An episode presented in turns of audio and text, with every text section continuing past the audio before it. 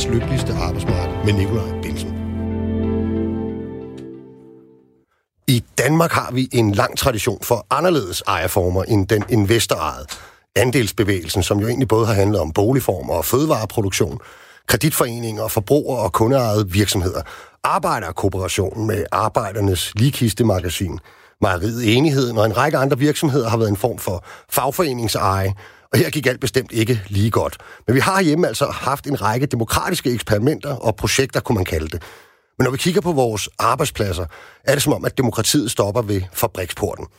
Og mens der er en vis udvikling i gang i mange andre lande, og forskellige lande som Frankrig, England, Italien og USA, er udviklingen med medarbejderejede virksomheder meget lidt eksisterende i Danmark. Hvorfor egentlig? Når mange studier og erfaringer peger på, at medarbejderejede virksomheder både kan være rentable, løse konkrete opgaver og øge produktiviteten. Andreas Pindstrup Jørgensen, som er direktør i Tænketanken Demokratisk Erhverv, har netop skrevet bogen Medejer. Og han mener, at dette fænomen er et ganske overset bidrag til erhvervslivets udvikling i Danmark. Han mener, at vi skal bruge coronakrisen til at fremme nye ejerformer og at give mulighed for, at medarbejderne kan overtage konkurstroede selskaber. Ham taler jeg med lige om lidt, og lidt senere lukker vi Pelle Dragsted, tidligere folketingsmedlem for Enhedslisten, ind i debatten. Hvorfor har Centrum Venstre været så forholdsvis stille på denne dagsorden? Som jeg har hørt det i hvert fald. De gamle tanker om økonomisk demokrati og lignende forslag fylder i hvert fald ikke alverden. Og det er en meget lille del af dagsordenen i fagbevægelsen og ude på arbejdspladserne. Burde det ikke være fra den kant, at man pressede på for nye eksperimenterende og visionære ejerformer? Men hvad med den helt almindelige lønmodtager? Vil hun overhovedet være medejer og tage medansvar? Og kan et arbejdsmarked præget af et lidt sløret forhold i ejerskabet ikke føre til et mere usikkert arbejdsmarked? Og skal vi alle sammen være aktionærer? Mit navn er Nikolaj Bensen, og jeg er som mange af jer andre på ferie fra mit job som offentlig ansat 3F'er og fællestillidsmand. Vi har optaget programmet på forhånd, og derfor kan man hverken ringe eller sms'e herind. Velkommen til programmet.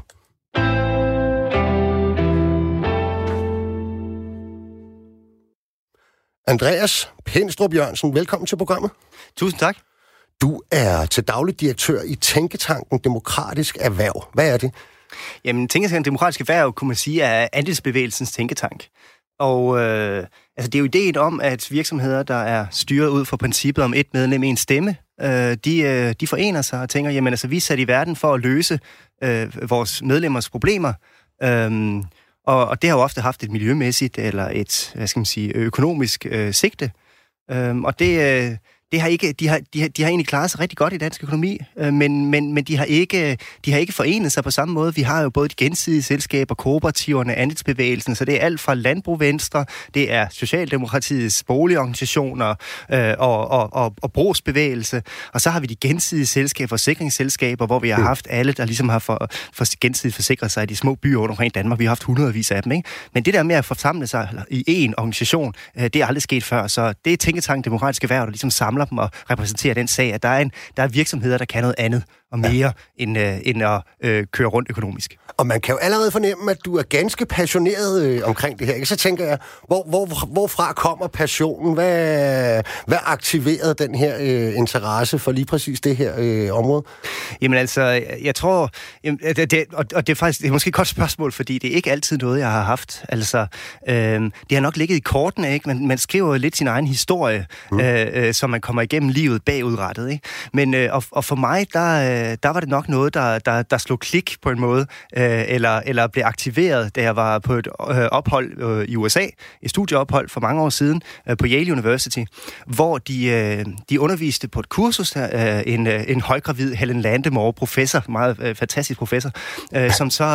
Øh, det lyder som, næsten som noget for Harry Potter. Ja, lidt, jo, lidt, ikke? Altså, jo, jo, altså, hun, hun, hun var bestemt magisk. Altså, det hun så gør, det er, at hun, hun øh, sidder der frem øh, foran nogle af de mest privilegerede studerende og, og i verden, ikke, så fortæller hun, jamen altså, der er jo det her øh, øh, fænomen, der hedder, øh, hvad skal man sige, andelsbevægelsen. Mm. Og i lande som Danmark og Sverige, der ser vi en meget stor repræsentation af de her virksomheder i dag. Og det er faktisk nogle virksomheder, vi ser vokse frem alle mulige steder i USA og England og Italien og Spanien i dag. Men jeg kendte næsten ikke til dem. Mm. Jeg vidste ikke noget, næsten ikke noget om det her. Øh, og det, øh, det chokerede mig øh, fordi jeg tænkte, hvordan kan det være, at der findes en så stor hvad skal man sige, demokratisk, økonomisk mekanisme, organisme i Danmark, som jeg næsten ikke kender til. Ja. Hvorfor er der ikke nogen, der fortæller mig om det? Hvorfor ved jeg det ikke? Ja, det er da egentlig også lidt mærkeligt. Er der sådan andre, jeg synes, jeg har hørt, der har været nogle andre, sådan, øh, nærmest mere familiære øh, forhold, der, der, der også har spædet interessen her? Ja, men altså, det der skete på det tidspunkt, det var jo, at, øh, at, at jeg ligesom blev sådan, jeg blev chokeret over, hvor, hvor betydningsfuldt det var i den danske økonomi, og at der fandtes nogle øh, foretagender her. Øh, og det, jeg så blev særlig interesseret øh, i, det var øh, den, den form, der hedder medarbejdereje. Altså, mm. jeg tænker, der er tre forskellige øh, grundlæggende typer for kooperativ eller andelsbevægelse. Et er forbrugereje, et er medarbejdereje, og så, så er der et, der er sådan øh, øh produktions- eller øh, producenteje. Mm. Øhm, og, øh, og, og, og, og, Prøv at nævne nogle firmanavne, ja, ja, selvfølgelig. som Jamen, altså, kan være med på. De forbrugereje, dem kender vi godt som Coop, det kan være GF Forsikring, mm. Lærerstandens Brandforsikring, øhm, OK, øh, Amber det er også, OK Benzin, som nogen mm. kender. I de producentereje, dem kender vi som Tise eller Arla, øh, Danish Crown. Øh, og, og de medarbejderejede, dem kender vi nok ikke så godt. Mm. Øh, I Danmark, der har været nogen, du nævnte nogle af dem selv i starten, øh, som har i hvert fald været fagforeningsejet. De har ikke været decentralt medarbejderejet, ja. men øh, øh, hvad hedder det, Stjernen, Bryggeriet Stjernen, Enigheden, øh, Mælkeriet Enigheden, øh, som var, de var medarbejderejet som sådan i hvert fald abstrakt set. Øh, men det kommer vi måske tilbage til, fordi de var ja. ikke helt medarbejderejet på den måde, som, som måske var den bedste form, øh, som vi ved i dag øh, ud fra forskningen. Nej. Men det, der er i forhold til min personlige historie på det her område, altså det er jo, at, øh, at, at, at da jeg havde været igennem det her øh, forløb og havde været i, øh, været i USA, så blev jeg vildt optaget af den her idé om virksomheder, der var styret ud princippet et medlem en stemme. Mm. Og jeg troede faktisk ikke rigtigt på, at virksomheder kunne fungere øh, ud fra ideen om, at de var ejet af medarbejderne og styret ud fra det princip. Det troede jeg faktisk ikke rigtig på på det tidspunkt. Men da jeg så hørte, der fandtes i Nordspanien det her øh, kooperativ eller medarbejderejet virksomhed, der hed Mondragon, som var øh, styret af 80.000 ansatte, okay. øh, så, eller medarbejdere og partnere, øh, så, så tænker jeg sådan, det kan, det, det, det kan fandme ikke passe. Og så gik, og så gik det op for mig på det tidspunkt, det var lidt om med, hvornår, hvornår mødes forskellige forbindelser, hvornår er det, at man bliver klar over, at der er noget, der, der virker, der, der er en eller anden magi, der opstår i, i, i baghovedet. Ikke? Og så gik det op for mig, at jeg kendte jo godt den her historie med min farfar. Mm. Og den er? For historien min far, hvad nu kommer, det kommer måske til at være lidt langt, men, men, men altså, historien er jo, ja, ja det, det, det, det, det, altså, historien min farfar, det er jo, at, øh, og jeg ved ikke, om jeg, jeg den, den, den lidt længere er jo, at min farfar, han var, han var politiassistent under 2. verdenskrig, og han blev interneret af tyskerne, mm. øh, og så blev han sendt til Neuengamme og Buchenwald, og han var en af dem, de heldige, der overlevede, heldigvis. Øh, og så kom han hjem, og, øh, og, og, og i modsætning til mange andre, tror jeg, så tænkte han, den eneste måde, vi kommer igennem det her på at sørge for, at sådan noget ikke sker igen som 2. verdenskrig, øh, det er igennem hvad skal man sige, interkulturel udveksling og demokrati. Og det var en af grundene til, at han blev forretningsrejsende i Tyskland, næsten okay. lige efter 2. verdenskrig. Nå. Men i Tyskland, der mødte han så øh, øh, hvad skal man, alle mulige forskellige mennesker. Og efter at have været ansat nogle år i det her rejsende sportstøjkompagni, øh, øh, så, øh, så, så fandt han en sko, han synes, der var virkelig spændende. Der var en masse små nye foretagender, der opstod i Tyskland. Øh, Wirtschaftswunder var under fuld øh, øh, øh, eksplosion. Og, øh, og, og, og så tog han den her sko med tilbage og sagde til sin chef, nu vil jeg godt prøve selv at lave en virksomhed. Mm. Øh, det viser, det fik han lov til. Og den sko, det var Adidas-sko.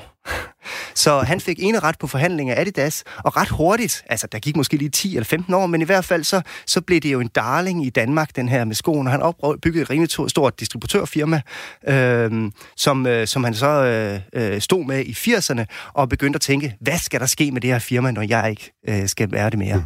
Og han vidste jo godt, øh, kunne jo godt se, at øh, min far og hans søskende, de var lidt udulige, ikke?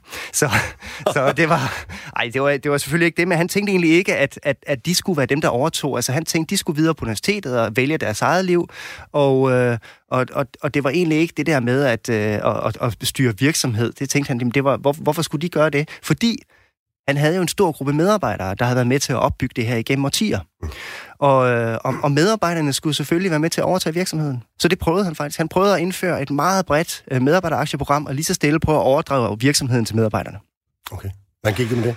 Jamen, det gik jo rigtig godt i starten. Uh, han overdrog aktierne, uh, og medarbejderne var glade. I de gode tider, så, så synes de, det var fantastisk. Og når også var dårlige tider, og aktieværdien faldt, uh, og, uh, hvad hedder det, og lønningerne stagnerede, så solgte de aktierne. Okay. Og der blev, det var min farfar selvfølgelig fuldstændig øh, øh knust over. Øhm, og, øh, og han kunne ikke finde nogen ordentlig model, der virkede på det tidspunkt, så det endte med, at han købte aktierne tilbage, eller firmaet købte aktierne tilbage, og overdrog dem til en fond i stedet for, som vi også kender i Danmark. Der er jo mange fondsejede virksomheder. Okay.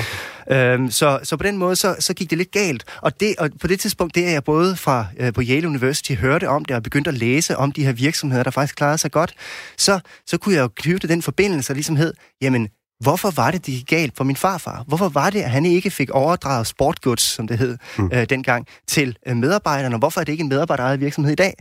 Øh, det er da en tragedie. Er det fordi, det ikke fungerer godt?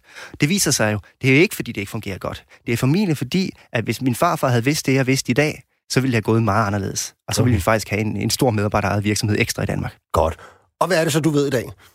Jamen altså, det jeg ved i dag, øh, det er jo, at medarbejderejede virksomheder faktisk viser sig både at være mere stabile i krisetider i, på, i forhold til beskæftigelse og omsætning, men også i forhold til, at de faktisk er mere produktive virksomheder gennemsnitligt. Uh. Øh, man siger, at det er omkring mellem 2 til 4 procent mere produktive. Det er ikke en herregård, men det er, øh, hvad skal man sige, øh, øh, nogle meget solide resultater, som viser sig på tværs af både eksperimentelle studier øh, og øh, komparative studier, øh, så man faktisk har fået en, en, en ret høj grad af, af konsensus på forskningsområdet på det mm. område medarbejderejede virksomheder, når man inddrager medarbejderne og giver dem et markant ejerskab, så er den type virksomheder mere produktive. Okay. Og det er jo lidt en revolution. Hvorfor ved vi også, hvorfor de er mere produktive?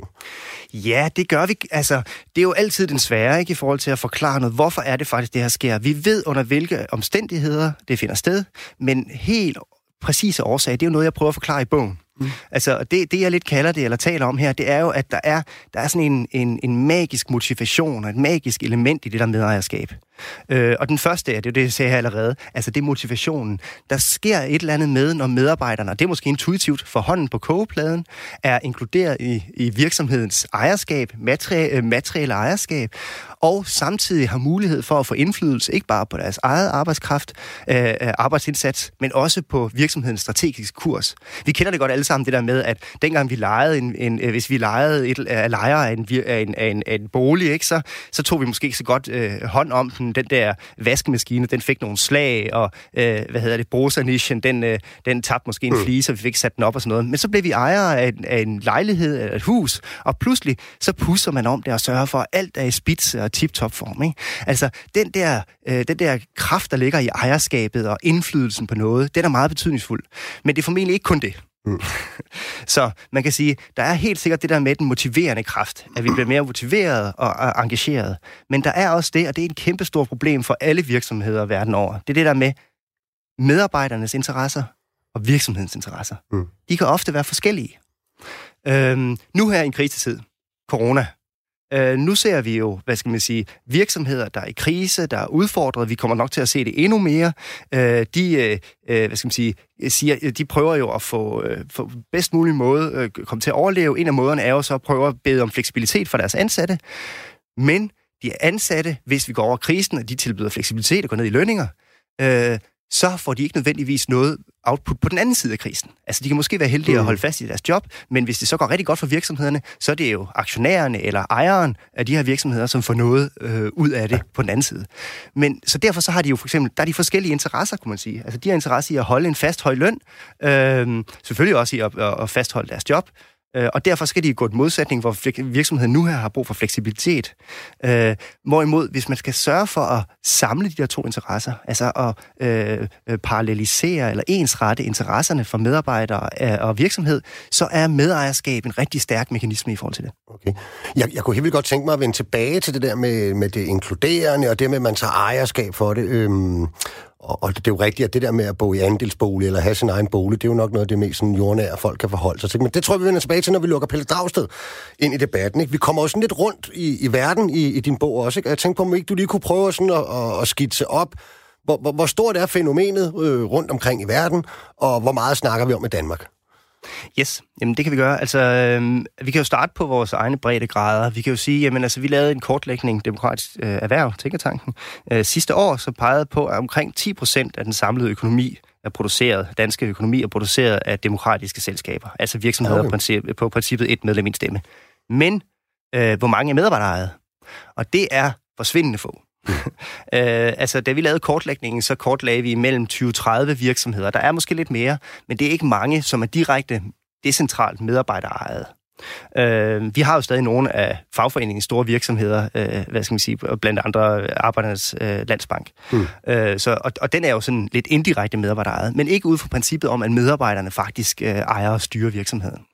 Øhm, så hvis vi kigger ud i verden, øh, så er det lidt et andet billede. Altså, hvis vi starter det sted, hvor, hvor, det, er, øh, hvor det er stærkest, øh, så kan vi jo sige Italien, der, øh, der vurderer man, at medarbejderejede virksomheder står for ja, imellem 5 og 8 procent af den øh, samlede produktion og, øh, øh ansæt, øh, og, og ansatte faktisk. Mm. Så det er en meget, meget stærk øh, øh, mekanisme der. I Spanien, jeg kender faktisk ikke det præcise tal for, hvor meget der findes, findes i Spanien, men jeg ved, at der, er, øh, der skulle være startet øh, over 20.000 nye medarbejderejede virksomheder siden finanskrisen. I USA, der ved vi det nogenlunde. Der ved vi, at omkring 13 millioner mennesker arbejder i delvist eller helt medarbejderejede virksomheder. Det er faktisk et kæmpestort fænomen ja. i USA, øh, og udgør også en, en markant del af den økonomiske omsætning. Vi taler bare ikke så meget om det, fordi det er nogle programmer, som, fun, øh, som hedder ESOPs, øh, og som, øh, som, som, som folk ikke på den samme måde har ligesom, hvad skal man sige, øh, har, har, tænker som det der medarbejdereje. Mm. Men der er, der er en, en, en klar og stærk knytning øh, til både, øh, hvad skal man sige, ejerskabet, og rigtig mange steder også indflydelsen på virksomheden. Okay. Nu, nu, det, det her det er, jo et, øh, det er jo et arbejdsmarkedsprogram med, med, med stærkt tryk på, hvad kan man sige, på lønmodtager. Og, øh, og så tænker jeg lidt på, hvordan hvis du kan give sådan et eller andet billede, ikke? Altså, hvordan ser en hverdag ud i en, øh, i en medarbejderejet virksomhed? Hvorved adskiller den sig fra at gå på job hos mester? Ja, men øh, altså, det tror jeg godt, jeg kan beskrive. Jamen, øh, hvis jeg nu skulle være lidt provokerende, så, så, øh, så starter den med, at du vågner op og har lyst til at tage på arbejde. Mm. Det var en meget god start. Ja, ja.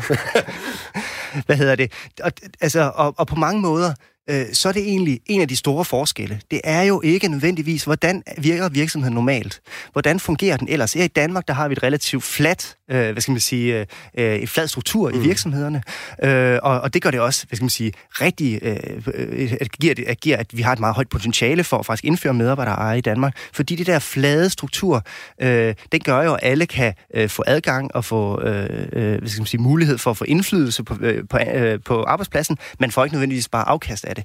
Så derfor, altså, ud over det, så kan strukturen, hierarkiet, alt muligt andet, kan næsten være det samme på en medarbejderejet virksomhed.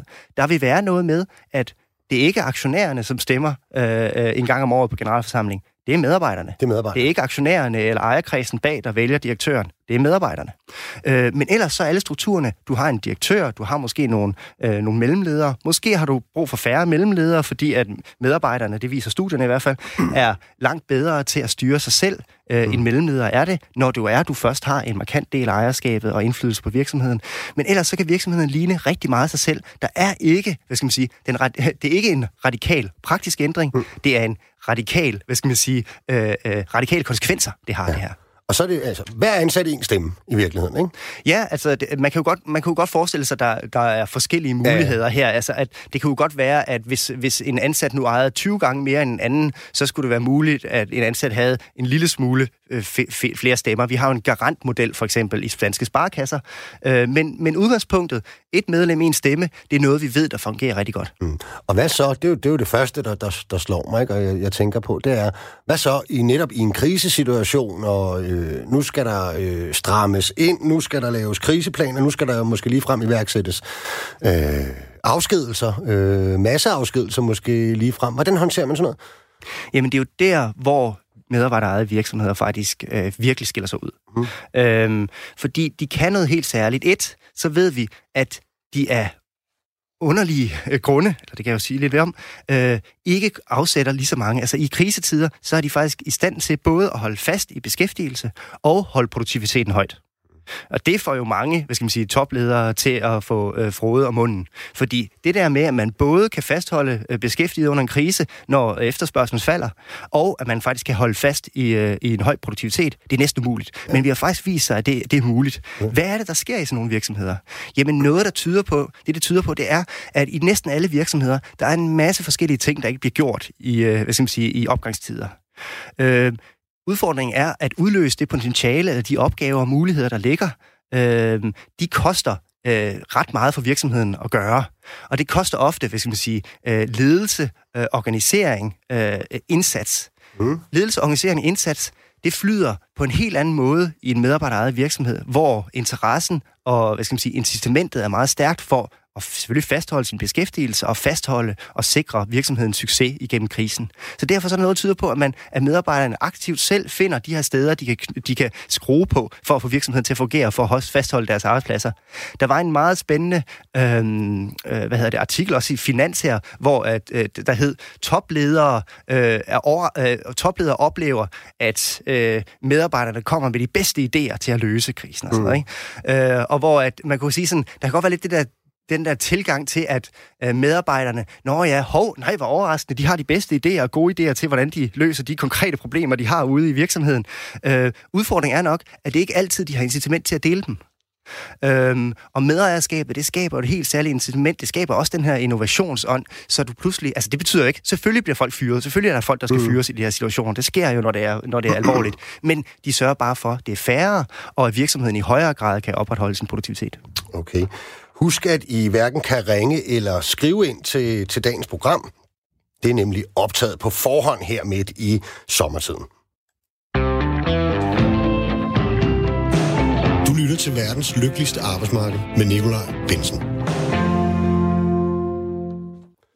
I dagens program taler jeg med Andreas Pindstrup Jørgensen, forfatter til bogen Medejer og medarbejderejede virksomheder. I den skriver du blandt andet, at der er forskning, der peger på, at medarbejdere medarbejderejede virksomheder er mere konkurrencedygtige og klarer sig bedre igennem kriserne. Og hvad er det egentlig? Du har lige været inde på det, men øh, hvis man nu skulle sige det i forhold til øh, den, den type krise, vi har nu, som jo for eksempel er anderledes end, end en finanskrise, hvis der så kommer en sundhedskrise, lad os antage, at vi havde en medarbejderejet restaurant, eller spillested, kunne det i virkeligheden være, ikke? som på grund af nogle øh, sundhedsrestriktioner og, og nogle, nogle, nogle vedtagelser udefra bliver pålagt noget. Hvordan vil man være i stand til at klare sig bedre igennem den krise end et normalt firma der? Vil man ikke nogenlunde have de samme øh, dårlige muligheder, kan vi vel sige? Altså, man vil have de samme dårlige muligheder, men man vil have et andet øh, udgangspunkt for at kunne løse dem. Okay. Øh, fordi øh, i den situation, et, du har jo et meget stor interesse fra medarbejdernes side i en medarbejderejet virksomhed om at være fleksible, øh, men også om at finde nye løsninger og engagere sig for at finde de nye løsninger. Derudover så er der ofte også en meget mere, hvad skal man sige, en, en fladere struktur og kortere vej fra øh, hvad skal man sige, idé til handling i medarbejderejet virksomhed, hvor der er mange virksomheder, hvor så sidder der, øh, så er øh, al ledelsen centreret om mm. nogle relativt få personer, så, og det kan skabe en relativt høj grad af altså, passivitet, så man ikke får løst de der konkrete problemer. Der er jo selvfølgelig, altså, der er ingen tvivl om, at, at, at det er de samme udfordringer, og det vil, det vil have konsekvenser, hvis en restaurant bliver lukket, og der ikke kommer flere kunder, ikke? så har det selvfølgelig konsekvenser for dem alle sammen, og det kan da godt være, at man skal fyre 50 procent af de ansatte, men om det er 50 procent, eller om det er 30 procent af de ansatte, det betyder, det er en kæmpe stor forskel for den enkelte ansatte. Ja, må man sige. Nu kan jeg også sige velkommen til dig, Pelle Dragsted, tidligere medlem af Folketinget for Enhedslisten. Velkommen til programmet. Tak skal du have. Du har læst og øvrigt også anmeldt Andreas bog, øhm, lige bare sådan for at få sådan en indledning her. Hvad synes du om den, og hvad er mest interessant? Jeg synes, det er en rigtig god bog. Det er jo mange år siden i hvert fald, om, om nogensinde, der er udkommet en bog på dansk om det her fænomen, altså om virksomheder, som, som ikke er ejet af ja, kapitalejerne, aktionærer eller familier eller formueforvaltere, men som er ejet af dem, der øh, er der hver dag øh, og, og sådan set skaber det, der skaber værdien i, i, i virksomheden. Øhm, og der er en kæmpe stor uvidenhed i Danmark af en lang række årsager til det her fænomen.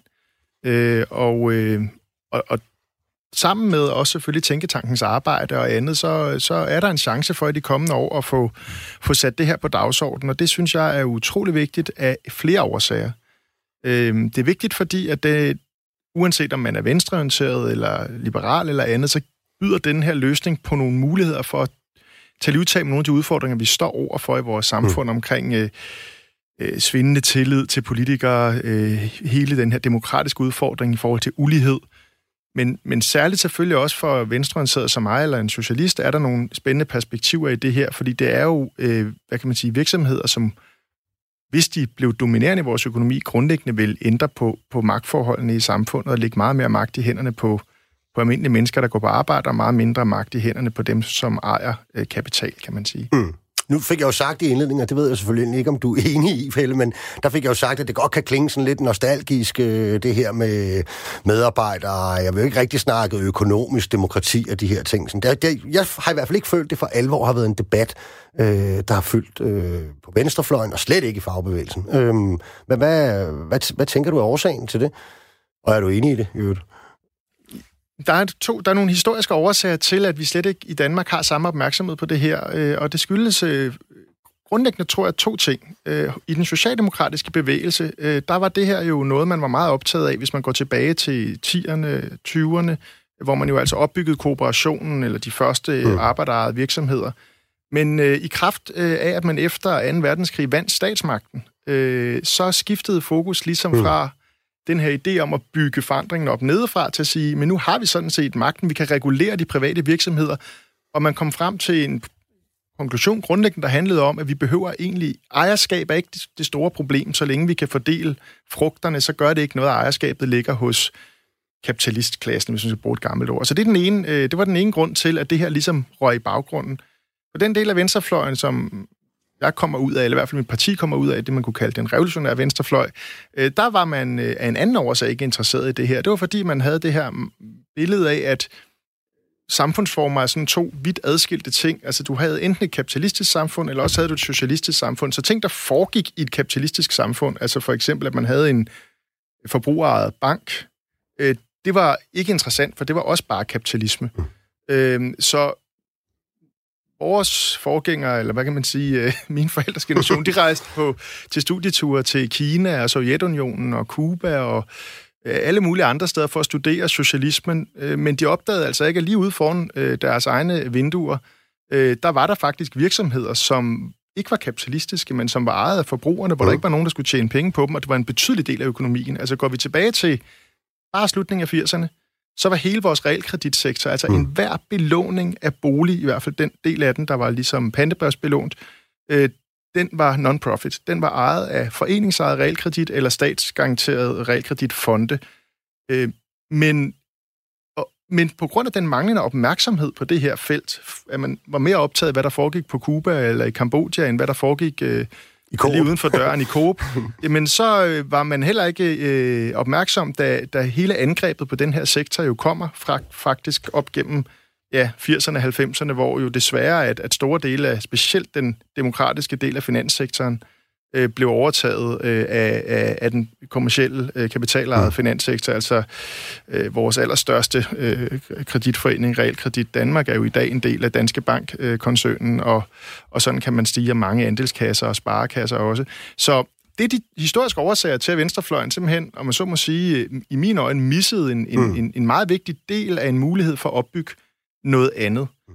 Øh, de seneste 10 år, synes jeg, der er sket et skifte. Øh, ikke kun i Danmark, men også rundt omkring i verden. Og det handler jo om, at kritikken af kapitalismen er jo stigende, eller at dens negative konsekvenser er en voksende ulighed, øh, finanskriser og andet. Øh, og folk er søgende efter, kan vi organisere vores økonomi på, på en anden måde. Men der er ikke særlig mange, der har lyst til at vende tilbage til sådan en statssocialistisk øh, model, som vi så i, i, de, øh, i Østblokken eller Sovjetunionen. Og derfor søger man andre perspektiver, og, og der er det lige præcis, at man har begyndt at genfinde værdien i de her virkelig gjorte øh, utopier, eller hvad man kan mm. sige, som findes derude, og som giver os en mulighed for ikke bare øh, sådan pege på sådan the pie in the sky, når vi snakker om socialisme, men egentlig sige, vi har noget her, der faktisk virker og fungerer, hvor almindelige mennesker bestemmer, øh, og hvor vi ikke ser den her enorme ophobning af formuer hos, hos nogle få øh, kapitalejere eller kapitalfonde øh, eller andet. Øh, og, og det er derfor, jeg synes, at det er så opløftende, at, at, at, øh, at den her debat er kommet, og der kommer så mange spændende bud på, også hvordan vi kan udvikle mm. den her sektor øh, mere i, i Danmark. Andreas, nu, det jo, nu, nu, nu har det her jo sådan et klart udgangspunkt på, hvad kan man sige, centrum-venstre og, og, og venstrefløjen. Men, øh, men det her med medeje, altså, er, er det overhovedet en ideologisk ting? Jeg ved ikke, hvad... Altså, man kan jo altid diskutere. Jeg tror, jeg tror det der med øh, ideologi... For mig at se, så har der jo været en, øh, noget ideologi, der har gjort, at vi ikke har talt så meget med eje. Mm. Men hvis du tænker på i politisk forstand, så er, der, så er der ikke noget, der tyder på, at det er at det knytter sig til en bestemt øh, hvad skal man sige, øh, øh side af det, af, det, af det politiske spektrum øh, fordelingspolitisk. Altså historisk, øh, og også i dag for den sags skyld, så er interessen for øh, medeje øh, bred både på højre og venstre side af, af, af centrum øh, i dansk politik. Mm. Øhm, det, det, der har manglet, altså måske den største modstand, der har været imod øh, indførelse af mere medeje i Danmark, det der er kommet, som Pelle også rigtig siger, øh, altså fra, fra fagforeningen, men også fra, fra, fra en del af, af, den, øh, af venstrefløjen, i forhold til ideen om det, hvad er det, der sker, når medarbejderne bliver ejere, og hvad er det, den sammenblanding øh, skaber, og taber vi noget i forhold til vores mulighed for at få ordentlige pensioner, det er måske mere fagbevægelsen, ikke? Mm. Så, øh, og det sjove er, at øh, når, jeg, når jeg taler med, med, med, med, med politikere, for eksempel fra Venstre eller Konservative, så, så, så siger de jo til mig, altså for eksempel, en lille anekdote er, jeg, jeg snakkede med, vi snakkede med uh, Tommy Alers, øh, og uh, så, så sagde han til mig sådan, jamen, det der medarbejder, det lyder helt rigtigt. Altså, jeg har jo aldrig startet en virksomhed uden at gøre mine medarbejdere medejere. Altså, så mm. altså, det, det er også sådan en, det, altså, det, det ligger jo ligesom i, i, altså, i, i kortene også for mange, øh, for rigtig mange danske politikere, ideen om, at jamen, om det var øh, landbrugsvenstre, der stod frem, eller om det var Socialdemokratiets mm. øh, boligorganisationer, eller øh, ordentlige produkter med høj kvalitet, altså lave priser. Altså sådan, at det er noget, vi har ligesom både en, en konservativ, en liberal, en socialdemokratisk, socialistisk, øh, hvad skal man sige, kooperativ øh, bevægelse i Danmark, eller vi havde, men det er som om, at de er faldet væk på alle fronter. Mm. at vi har hverken den socialistiske, eller socialdemokratiske, eller liberale, eller konservative. Det har man i mange andre lande i dag. Man har det både i Italien, og Spanien og Storbritannien. Men i Danmark, der er det som om, vi kun har øh, ingen. ja, ja, og det, det er jo noget af det, jeg tænker over, for jeg hører jo tit det der argument, at altså så bliver hvad kan man sige, den ringe succes, i hvert fald over tid, øh, på, på, på nogle af de kooperative øh, foretagender, er også sådan ligesom blevet brugt som en måde at tale alle projekter ned på, ikke? Mm. Øh, synes jeg på en eller anden måde. Ja. Og, og, og ja, nærmest når bølgerne går højt, så er det også, at man, man kan jo ikke sætte den eneste fagforeningsmand til at, at stå i spidsen for noget som helst, men nu ham, der er bestyrelsesformand for Arbejdernes Landsbank, der 11 år i træk er blevet kåret som den bedste bank af kunderne osv. Han er dog fagforeningsformand, så vidt jeg ved. Ikke? Øh, tror du, der er et eller andet der, Pelle? Det er helt klart, at, øh, at, at vores egen historie med, med det, man kalder arbejderkooperationen, øh, er et af argumenterne for, at man tit siger, at det her er ikke vejen frem. Mm.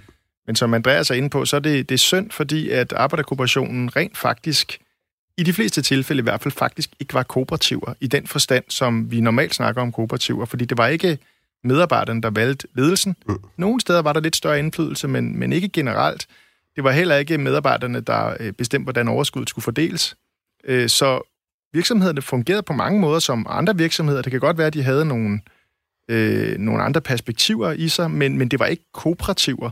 Øh, og, øh, og, og kigger vi på andre lande, kan vi bare se, at der, hvor man har en reel kooperativ bevægelse, altså hvor medarbejderne selv enten, og det kan vende tilbage til kollektivt eller individuelt, er medejer af deres virksomhed, øh, der har vi slet ikke set den her derut. Mm. Og det giver os jo i hvert fald en, en mulighed for at forstå, at der var et eller andet, vi ikke gjorde klogt nok ja. i den danske arbejderbevægelse, som man har gjort øh, klogere andre steder. Det skal vi selvfølgelig lære af. Prøv bare at komme skal... nogle eksempler nu øh, på det, ude fra verden. Jamen altså, Andreas er jo selv inde på Mondragon for eksempel, som jo er Spaniens, jeg tror, fjerde eller femte største arbejdsgiver. Altså en kæmpe virksomhed med over 200 underliggende øh, øh, virksomheder øh, med hver deres øh, virksomhedsdemokrati, og så en fælles øh, valgt mm øh, ledelse for hele koncernen, som er, som er valgt af medarbejderne. De har supermarkedskæder og en række andre øh, underliggende virksomheder. Men altså, øh, kigger du til Storbritannien, der har man også set en enorm fremvækst øh, i de seneste år af, af nye øh, øh, arbejderejede virksomheder i form af noget, der hedder Employee Ownership Trusts, hvor man har i forbindelse med generationsskifte, har man simpelthen fra politisk hold understøttet gennem nogle meget fordelagtige skatteregler, hvis du er virksomhedsejer, og du sælger din virksomhed til medarbejderne, så slipper du for at betale den skat, du skulle have betalt, hvis du havde solgt til en kapitalfond. Mm.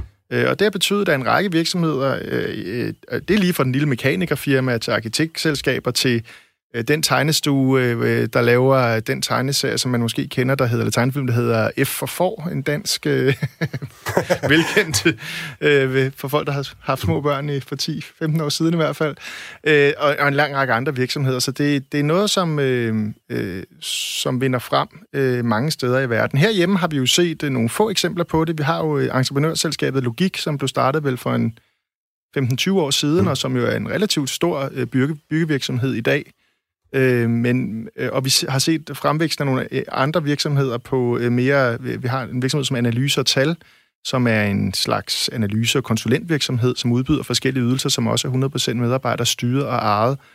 Øhm, men i Danmark har vi slet ikke en sektor i samme omfang, som Andreas også, øh, også var inde på. Men, men jeg tror, at der er basis for det, men det kræver, at der bliver øh, lavet nogle politiske tiltag, som vi kender fra andre lande, som kan understøtte øh, og, og skabe et miljø, hvor det her faktisk er nemt og muligt. Mm. Hvad, hvad, hvad er det for nogle tiltag? Nu tænker jeg selvfølgelig på os som tidligere lovgiver. Altså, hvordan, øh, hvad er det egentlig, man skal lovgive om for at få sat fart i det her, eller øh, anspore til det? Andreas kan jo bidrage, men altså, vi, vi, vi lavede jo fra enhedslistens side et udspil, som, øh, som jeg var pindefører på for et par år siden, øh, eller et år siden faktisk kun, øh, Øh, hvor vi kom med en række forslag, og det var alt sammen inspireret af ting, der er i andre lande. Altså, der er nogle barriere øh, for øh, kooperative virksomheder, og det er dels, øh, at der er ukendskab til dem, det vil sige, øh, går du ind øh, i et, et af de erhvervshus, der er, som ligesom skal rådgive iværksættere, så kender de intet til den her mulighed. Hvis du siger, jeg vil gerne starte et kooperativ, så bliver de helt fjerne i blikket. Øh, går du ned i banken, så bliver de endnu mere fjerne i blikket. Øh, så adgang til kapital er helt oplagt, at der, der skal der findes løsninger. Øh, der skal måske øh, laves en form for investeringsfond under Vækstfonden, som særligt må, er målrettet øh, den her type virksomheder. Øh, i, I erhvervsfremmesystemet skal det understøttes, at der skal være konsulenter, som kender til det her. Det har vi for eksempel i Sverige, har man en, hver eneste region i Sverige, øh, kan du gå ind og få rådgivning. Jeg kender selv nogen, der lige har startet en tømmervirksomhed øh, i, øh, i Midt-Sverige, og de gik simpelthen hen og sagde, at vi vil gerne lave et kooperativ. Så fik de hjælp til, hvordan deres vedtægter skulle skrues sammen, hvordan de øh, kunne få øh, adgang til kapital og andre ting. Så, så der skal opbygges et miljø rundt omkring. Mm. Øh, og så tror jeg, og det er ikke noget, man kan lovgive om, men at den gamle andelsbevægelse, og de er jo, øh, det er jo tiltag til det, fordi at man har jo finansieret den tænketank, som Andreas øh, arbejder i, øh, og har lagt sine kræfter bag den, men at de også tager et ansvar for at være med til at sige, hvis, hvis den her bevægelse skal blive ved med at eksistere i Danmark, så skal, den også, øh, så skal der også komme nye iværksættere, mm. operative iværksættere, uanset om det er forbrugere eller medarbejdere. Så, så der er også en opgave der, i at kunne gå ind og understøtte øh, den, øh, den her proces. Okay. Noget til for, Andreas?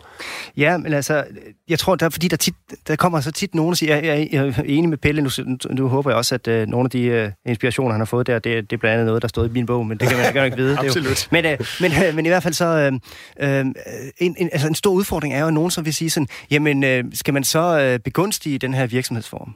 Mm. Og jeg mener egentlig, der kan være gode grunde til at begunstige den. Men lige nu er det ikke det, der har tilfældet i Danmark. Altså, tilfældet i Danmark er, at de ikke er ligestillede med andre virksomhedsformer. Okay. Alle andre virksomhedsformer har det nemmere, næsten alle andre, jeg vil nok sige, måske alle andre virksomhedsformer har det nemmere end medarbejderejede virksomheder. Det er ikke nemt at opstarte sådan en virksomhed. Det er faktisk ikke nemt at starte, at starte en AMBA. Det er ikke nemt at starte en foreningsejet virksomhed. Altså, det, men det er relativt nemt at starte en enkeltmandsvirksomhed, en APS eller en AS. Det er noget, der både er stærk rådgivning til, det er noget, konsulenterne kender til derude, det er noget, advokatbyråerne kender til, det er noget, staten Erhvervsministeriet, øh, Erhvervsstyrelsen øh, kender til, men de kender ikke så meget til de andre former, og det gør, at de ikke er ligestillede. Altså, jeg, jeg, mm. jeg har det sådan lidt, jamen, jeg vil godt have de her virksomheder ligestillede med andre virksomhedsformer. Ja. De skal have lige adgang til kapital, de skal have lige adgang til rådgivning, de skal have, øh, hvad skal man sige, øh, lige, lige adgang til, øh, øh, hvad skal man sige, øh, øh, måske også på sigt øh, lovgivningsmæssigt, hvad skal man sige, grundlag for at opstarte sig som sådan en virksomhed. Mm. Men det, skal man, det kan man kigge på lidt på, på hen ad vejen. Men der er simpelthen øh, nogle, nogle udfordringer her. Når du kommer til en bank som sådan en virksomhed, det kender jeg jo fra mange af de øh, virksomheder, jeg har været i kontakt med her i Danmark. Når du kommer og siger, at vi gør en større medarbejderejet virksomhed, vi er så mange ejere osv., så, så siger banken, at det synes vi er lidt besværligt. Ikke lave en APS, eller ikke sørge for at, at gøre det en anden? Kan mm. du ikke bare være ejer, eller sådan, at der kun er en, eller sådan noget. Ikke? Så det er en stor udfordring i dag for mm. rigtig mange af dem, der prøver at starte. Om så synes jeg, vi er lidt tilbage til noget af det, det, det Pelle var inde på, at, at jeg tænker, hvis man ligefrem skal øh, fremme øh, de her projekter, øh, så skal det vel være fordi, så skal argumentationen vel være, at det også netop, som Pelle var inde på, at, øh, at så er det fordi, vi tror på, at øh, man kan løse nogle, øh, nogle, nogle andre øh, samfundsudfordringer. Og nu ved jeg ikke, om det overhovedet passer, det jeg siger, men jeg har jo en eller anden idé om, mm. at øh, når FDB var relativt hurtigt ude med, med, med økologi, og så videre, jamen så skyldes det jo blandt andet, at der var demokratisk valgte øh, brugsbestyrelser, og der var ligesom et pres, øh, som almindelige virksomheder på daværende tidspunkt ikke behøvede. Øh, og plastic change, og hvad ja, skal man sige, første, der siger, at vi skal, være, vi skal være klimaneutrale, og altså, man må sige, at de har været ude mange steder, ikke fordi du skal reklamere nej, nej. for Coop, men det er mere, der er jo, det er jo nogen, der, der kan gøre noget, som, hvor andre hvad skal man, investorer ville måske tænke, det her, det kan have koste os på lang sigt, hvis mm. vi skal gøre de her ting, hvor Coop kan sige, jamen, hvis forbrugerne vil have det, så gør vi det. Okay. Det handler jo simpelthen om, hvilke interesser er man sat i verden for at varetage som virksomhed. Øh, og hvis du for eksempel ejer en kapitalfond, som mm. øh, hører, øh, er hjemmehørende i City of London, eller endnu værre i en eller anden skattely, jamen, så er det klart, at så er det jo ikke så vigtigt for dig, for eksempel om den virksomhed, du ejer, øh, pøser øh, kemikalier ud i, i, i havet, eller efterlader giftgrunden, eller har dårlig arbejdsmiljø, og dermed efterlader en masse øh, mennesker, som bagefter skal, skal hvad kan man sige, øh, øh, betales for af, af samfundet. Ja, ja. Men i det øjeblik, du flytter ejerskabet, uanset om det er til forbrugere eller til medarbejdere, så har du et lokalt ejerskab. Dem, som ejer dem, er også borgerne i den by. Mm. Øh, for lad os sige en medarbejder virksomhed. Hvorfor skulle du flytte din virksomhed ud til Fjernasien, mm. hvis det var sådan, at det var din egen virksomhed? Øh, hvorfor skulle du, øh, hvad hedder det, skabe dårlige arbejdsvilkår, der nedslider mennesker, når du selv ejer din virksomhed? Og som forbruger kan du sige det samme. Hvorfor skulle du ønske for eksempel, øh, at ødelægge dine egne lokalområder, mm. eller, eller på anden vis understøtte flere svinefarme i, i, i det område, hvor du bor? Så der sker jo simpelthen noget med formålet med en virksomhed. Altså læser du aktieselskabsloven, så står der jo, det en, et aktieselskab har jo til formål at øh, maksimere aktionærernes fortjeneste. Og det er sådan set, man må ikke tage andre hensyn end det, basically. Øh, så skal det, det, man må i hvert fald ikke tage hensyn, der strider mod det hensyn. Og der er det klart, i, i virksomheder med andre former for ejerskab, øh, der, der kommer der pludselig nogle andre hensyn på banen, så det er, og derfor synes jeg godt, man kan tale for, at der er også en samfundsmæssig gavn i det her. Det, det, det er mm. sådan set også baggrunden for, at man for eksempel i, det kan Andreas uddybe, men i Italien og, og Franke og andre steder faktisk øh, har nogle skattefordrag øh, og en lovgivning, der betyder, at, og, og det er lidt interessant det her, for det handler lidt om, hvordan man ejer et kooperativ. I Danmark, øh, nej, lad mig starte et andet sted. Øh, dernede har de i selve deres kooperative lovgivning et fænomen, der hedder en udelig reserve. Det betyder, at en stor del af den kapital, man, man, man, man tjener i virksomheden, den skal placeres i en såkaldt udelig reserve, som altså ikke er den enkelte kooperativists ejendom, men er en form for social ejendom. Hvis kooperativet på et tidspunkt sælges eller går ned, så tilgår de penge ikke den enkelte kooperativist, men de tilgår den kooperative bevægelse, for eksempel et kooperativt okay. finansieringsinstitut. Så man afgiver på en eller anden måde noget, noget øh, kontrol med noget velstand mm. til fællesskabet, og derfor er der faktisk skattefordrag for indbetaling til den her, hvilket er en kæmpe fordel for de her kooperative virksomheder. I Danmark, hvis man skal lave en parallel, der har vi det, der hedder selvejende virksomheder. Det er også virksomheder, som det er for eksempel typiske øh, selvejende virksomheder kan drive, for eksempel sociale bosteder. Vi kender det også fra nogle plejehjem, som er fondsejet. Øh, vi kender det fra de gamle sparekasser. Det er altså virksomheder, hvor ingen rigtig kan gøre krav på kapitalen. Den er i, i, i, på sin vis en social kapital. Det er altså det element, som jeg tror vil være klogt, øh, hvis vi skal have en fremtidig kooperativ lovgivning i Danmark, og få, få inkluderet her øh, også. Hmm. Du tilføjer bare, Andreas. Ja, men altså, noget jeg godt kunne tænke mig at, at tale lidt om, det var også, altså nu er det jo et øh, arbejds, øh, altså et arbejdsmarkedprogram, og øh, den konkrete situation på den enkelte arbejdsplads. Du spurgte lidt til mig øh, før også. Altså, vi har jo noget, som nogen mener er en epidemi af stress øh, og depression øh, mm. i, i vestlige samfund i dag, og ikke mindst i Danmark. Øh, og, og, og det vi ved, er, som er en af årsagerne i hvert fald til, at, at det sker, det er det, som man i Sundhedsstyrelsen øh, kalder isostrain, som er, at man har, hvad skal man sige, øh, høje krav og lav indflydelse. Mm. Øhm, og det er i hvert fald interessant at kigge på, om medarbejdereje, det kan være med til at skabe en anden form, og en mere, hvad skal man sige, øh, barmhjertig form for virksomhedsdrift for medarbejderne også. Mm. Fordi det betyder noget, at du har indflydelse på dit arbejdsplads, og det betyder noget, at du har indflydelse på den konkrete situation, de konkrete arbejdsopgaver, du har, men det betyder også noget hvad skal man sige, noget, noget helt andet, og, og måske øh, noget endnu stærkere i forhold til det der med mening og, og, og forståelse af, hvor, hvad er min plads i livet. At du faktisk er i gang med et kollektivt projekt om at, at skabe en virksomhed sammen med andre. Det er ikke bare mm-hmm. for dig selv, det her. Men den, den, den køber jeg, den der, ikke? Altså, det var mm. blandt andet også rigtigt, at øh, vi ser nogle af dem, der er mest stresset til overraskelse for folk, så tager ja. det buschauffører og rengøringsdamer, mm. altså folk med enorm lav indflydelse ja. på selve arbejdstilrettelæggelsen. Ja. Og det er også derfor, jeg tænker, at altså, en ting er, at vi bytter noget ejerforhold ud. Ja. Jeg kunne måske endda, og nu kan det godt være, at jeg lyder meget gammeldags øh, fagforeningsmandsagtig, men, øh, men, men jeg kunne da næsten godt, fordi jeg har jo eksperimenteret meget med øh, selvstyrende grupper på min arbejdsplads og så videre, ikke? Altså, og, og det, der sker, det er jo enormt fedt. Altså, det er jo, vi, vi ejede jo ikke noget, men, øh, men vi havde 100% ejerskab over, hvad kan man sige, slutproduktet, ja. øh, vi skulle lave, og 100% indflydelse på, hvordan det så skulle udføres. Mm. Og det mm. kan uden tvivl noget, og det kan mm. også nogle forbedringer for, mm. for, for noget arbejdsmiljø.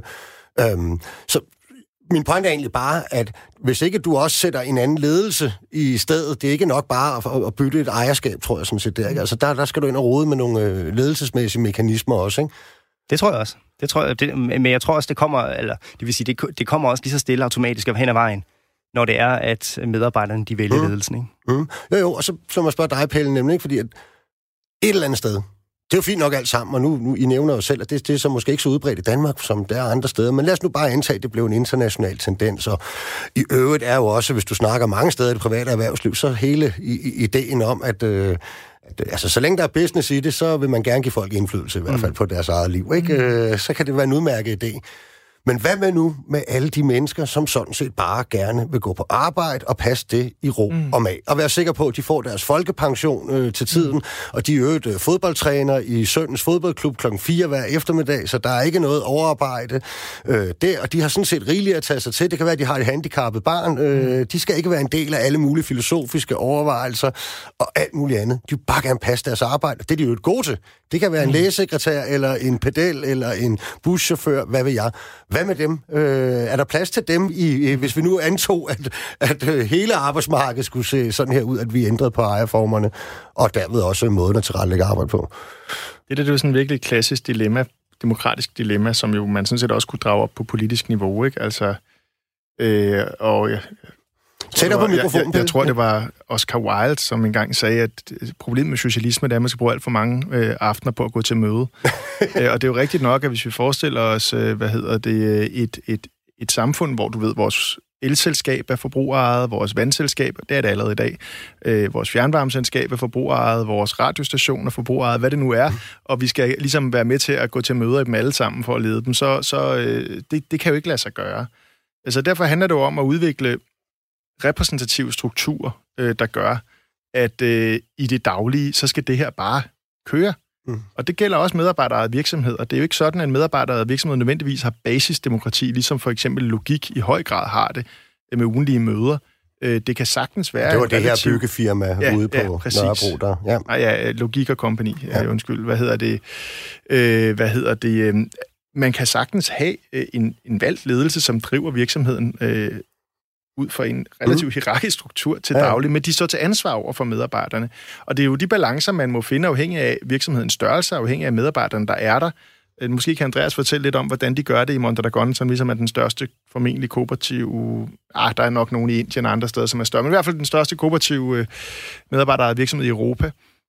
Hvad hedder det? Øh, fordi det, det, er, det er et dilemma, men man kunne jo sige lidt det samme med vores kommunalvalg eller vores regionalvalg, at der er jo også mennesker, som vælger ikke at, deltage. Mm. Og det er jo en ærlig sag. Ja. Jeg tror, det vigtige er, at der, hvor de helt afgørende beslutninger bliver taget, der skal vi kunne trække i bremsen. Mm. For eksempel, øh, da Nykredit, som er forbrugerejet, vil gå på børsen. Det havde helt grundlæggende ændret øh, den måde, den virksomhed fungerer på, fordi der pludselig var kommet en ejerkreds ind, øh, og en helt anden måde at drive en virksomhed mm. på. Øh, at man kunne gøre det, og var i gang med at gøre det hen over hovedet i princippet på øh, de, øh, jeg kan ikke huske, hvor mange øh, øh, medlemmer, der er af foreningen, der er det. Det er for eksempel dybt problematisk. Så, så du skal have nogle steder, hvor vigtige beslutninger bliver taget, hvor det er muligt for de demokratiske øh, constituency, mm. hvad hedder det på dansk, altså grundlag for, for virksomheden, mm. at, øh, at trække bremsen og sige, nej, den vej vil ja. vi faktisk ikke. Så både en udvidelse af demokratiet og demokratiske bremseklodser kan vi, ja. kan vi i virkeligheden sige. Du... Ja, men altså, jeg, jeg tænker også, at jeg er meget enig med det, Pelle han taler om her. Altså, der er en misforståelse øh, en meget stærk misforståelse blandt rigtig mange mennesker, når man taler om demokrati og erhvervsliv. Og det er ideen om, at alt så skal være basisdemokrati, mm. eller det fører tilbage til en eller anden form for kollektiv bevægelse osv., øh, så, som, som jeg ikke har særlig, har ikke særlig meget øh, sympati for. Altså, øh, hverken at det skulle være sådan, eller at, øh, at det er sådan. Øh, fordi sagen er, at langt de fleste af de her virksomheder, det er big business, som fungerer på repræsentativ struktur, hvor folk bruger meget lidt tid på det repræsentative demokrati, de sidder ikke hver aften og er til møder osv. Mm. De fungerer som almindelige virksomheder, men en gang om året, der går du til valg, og en gang om måneden, der er du til særlige informationsmøder, hvor du får, mm. øh, hvor du får dybde viden omkring virksomhedens økonomi osv. Og, og så har du, altså, øh, så er det bare en ledelse, som er, kommer til at være meget mere fokuseret på at inddrage dig generelt i arbejdet med virksomheden. Det, der er til stede, det er det, som vi måske kunne kalde håndbremsedemokrati. Ja, Fordi at du faktisk, altså, ja, på en eller anden måde, ikke? Altså, sådan, så de her mennesker, altså, så, så, så der er jo, altså, der er jo ingen grund til at engagere sig i en virksomhed, hvor det fungerer, hvor man sørger for at overdrage, hvad skal man sige, lave, god, lave arbejdsglæde og sørge for at give godt afkast til medarbejderne.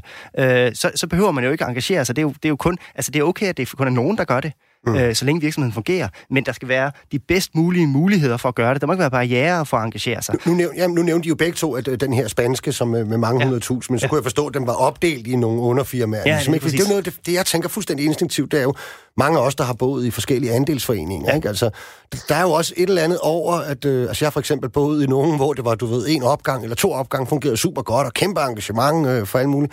Ja. Så bor jeg også i en nu, hvor jeg boet i mange år, hvor det altså er øh, 550 andelshaver, og, og der kan jeg huske, da jeg kom ind i bestyrelsen der, så snakkede de gamle i bestyrelsen om, at øh, jeg skulle vide, at der var en lejermentalitet i den her andelsforening. Mm. Ikke? Altså, at når noget ligesom bliver øh, så enormt stort, så forsvinder hele den der mekanisme, vi gerne vil ramme, at, at, at folk bliver inkluderet inkluderet, og folk tager ejerskab. Er der et eller andet om det?